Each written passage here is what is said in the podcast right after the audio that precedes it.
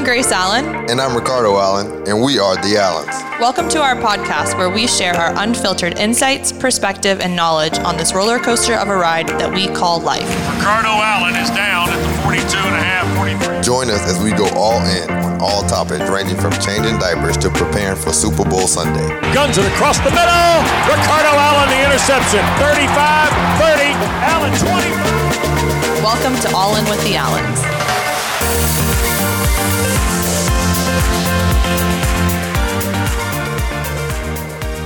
Hello, hello. I um figured I would just sit down and record a this will be quick. This will be a pretty short listen, little pregnancy update. I was debating waiting until after my appointment this um, coming Monday just to have like more facts, but I've had a lot of people ask me what's going on and I figured one, this is an easier way to talk about it, and then two, it's going to be really cool someday for me and for this baby, I think, to look back on just like the rawness of the journey of pregnancy and especially with like the VBAC and COVID and like all of these things. There's just so much that I, I don't want to forget. Like there's so many details of this that I know I'm going to look back on someday and be thankful that there's record of. So, like I said, there's not a whole lot here. So I was like going to wait until Monday to make it make more sense. But there are some things here. Like there definitely are changes from the last time I sat down and recorded. So I just finished eating some peanut butter crackers, which I think was probably the worst decision I could have ever made prior to sitting down and trying to talk and record. So let's get to it. This last Wednesday, I went down to Emory Hospital where I will be delivering the baby and I had to meet with a perinatal specialist, I believe is what it was called. Don't get on me if I'm wrong about that. But essentially, they did, it was like a high risk um, ultrasound, although baby is healthy, like there's nothing wrong um, health wise with the baby, thank God. But this this um, doctor and their ultrasound techs, they're trained to pick up like details that sometimes can be missed. So I was sent there specifically to get that measurement that I was um, talking about on Instagram and mentioned in the the last pregnancy update. So the reason that measurement was so important, as I mentioned before, but I'll kind of like bring full circle now, is because the baby's breech, and if that measurement is over the number of one, it is deemed unsafe to try to have a breech birth. So, reading between the lines, what this essentially means is that a measurement over one means that if I go into labor and the baby is breech, I have to have a C section. There's no way around it because what that means is that the head of the baby is larger than the belly of the baby. And so, with the breech birth, the belly would obviously come out first. So, we can't play around with the baby's head being larger and being entrapped, is what they call it, which is absolutely horrifying to think about. So, that is what I went down for the appointment for Wednesday was to get that that ratio, that number. And then from there, we are able to kind of like hammer out a plan. Granted, I use the pl- word plan very loosely because as anyone who has ever been pregnant before knows, like there's only so much you can plan for when it comes to pregnancy, when it comes to like how you want to bring your baby into the world and honestly, same with motherhood. You can have all the plans in the world of the kind of mom you're going to be and the things you're going to do, but like when you're actually in those moments and in in it, it's uh plans are kind of a funny thing. So I'm use the word plan very loosely and jokes are on me because I, you know, thought that I have put all of the the balls in my court per se, you know, throughout this pregnancy with chiropractic care and hiring a doula and switching to a different physician and all of the things that I could potentially do to make, you know, this go as planned. And this baby is still breech. So I made a note in my phone because I wanted to be sure to not miss any points as I sat down and rambled. So here is the official update. As of Wednesday's appointment, the baby is still breech, which I could have told you prior to an ultrasound because you just kind of get used to feeling movements where you feel them. And like I mentioned um, on Instagram, like the head is, it's very easy to know that you're feeling a head and it is under my left rib. So I was not surprised at all to find out that the baby was still breech. But what I was very surprised to find out is that it's now in an even less optimal breech position, if that makes sense. So all along, well, from 30 weeks on, the baby has been what is what is called a frank breech position, which is when its bottom is in my pelvis. So the bottom is presenting first. Its head is up under my left rib cage, and then its legs were folded up in front of its face. So literally think about the baby being folded in half, and that is considered frank breech. So that is the kind of breech that they will allow a vaginal birth with because there's nothing that can really get stuck, if that makes sense. So from my doctor's appointment to my specialist appointment on Wednesday, the baby went from being the best kind of breech to the worst kind of breech, which I say very loosely and kind of humorously because it's like, this is just getting ridiculous at this point, if I'm being honest. So now the baby is in a complete breech position, which means that its knees are pulled into its chest and its knees are bent. So imagine if you were to jump off a diving board into a pool and do a cannonball.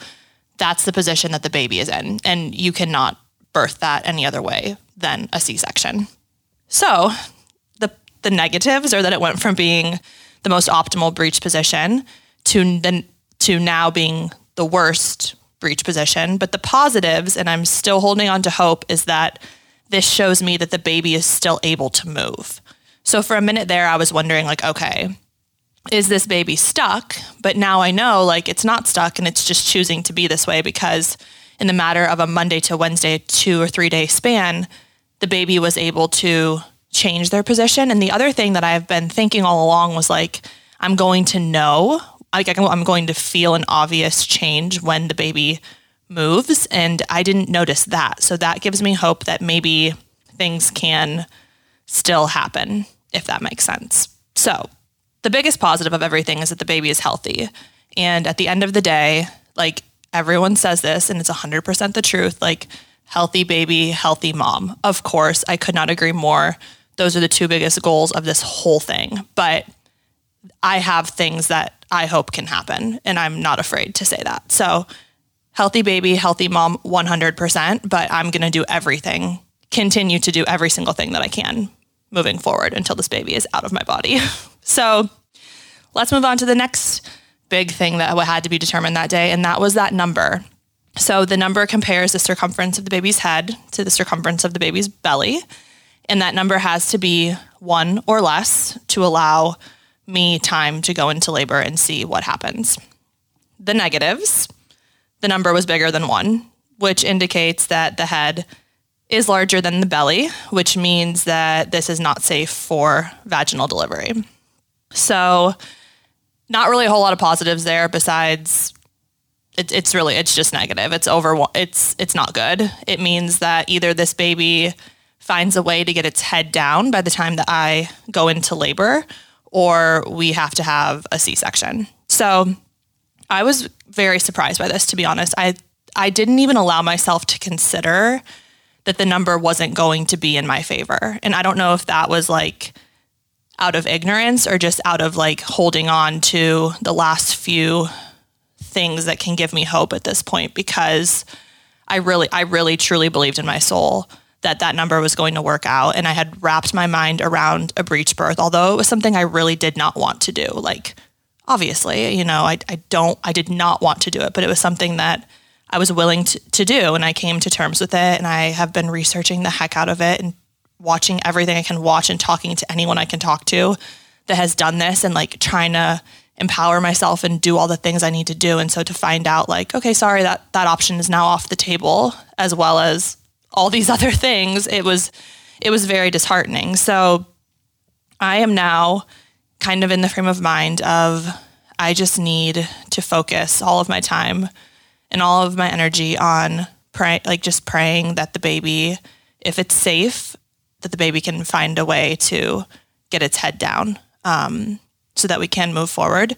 And if the baby can't get its head down and I go into labor or we schedule a C section, you know, I just have to come to a place of finding peace, which isn't something I'm going to rush into because I don't like to rush the healing process of things. Um, but I have to find a way to have peace with it in the midst. And I need to find a way to change my thinking from the details of this whole thing to just getting in a place of excitement that there is a new life coming into our family. And it's, it's, kind of a realization I had a few days ago that like I've been so focused on preparing myself, you know, for like doing this VBAC and all of these things along the way that I don't want to say the miracle of what is actually happening hasn't been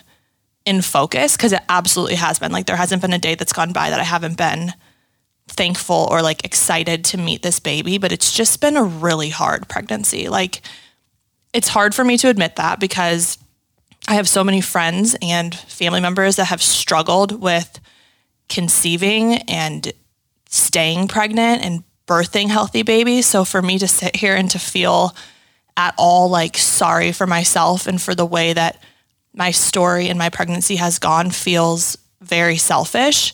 Yet at the same time, I know that ignoring the feelings I have does not make them go away. It just makes them grow and it makes them stay and makes them manifest and turn into things that I don't want. So I'm going to be honest about the way that I feel and I'm going to be honest about my healing. And I'm not ashamed of that.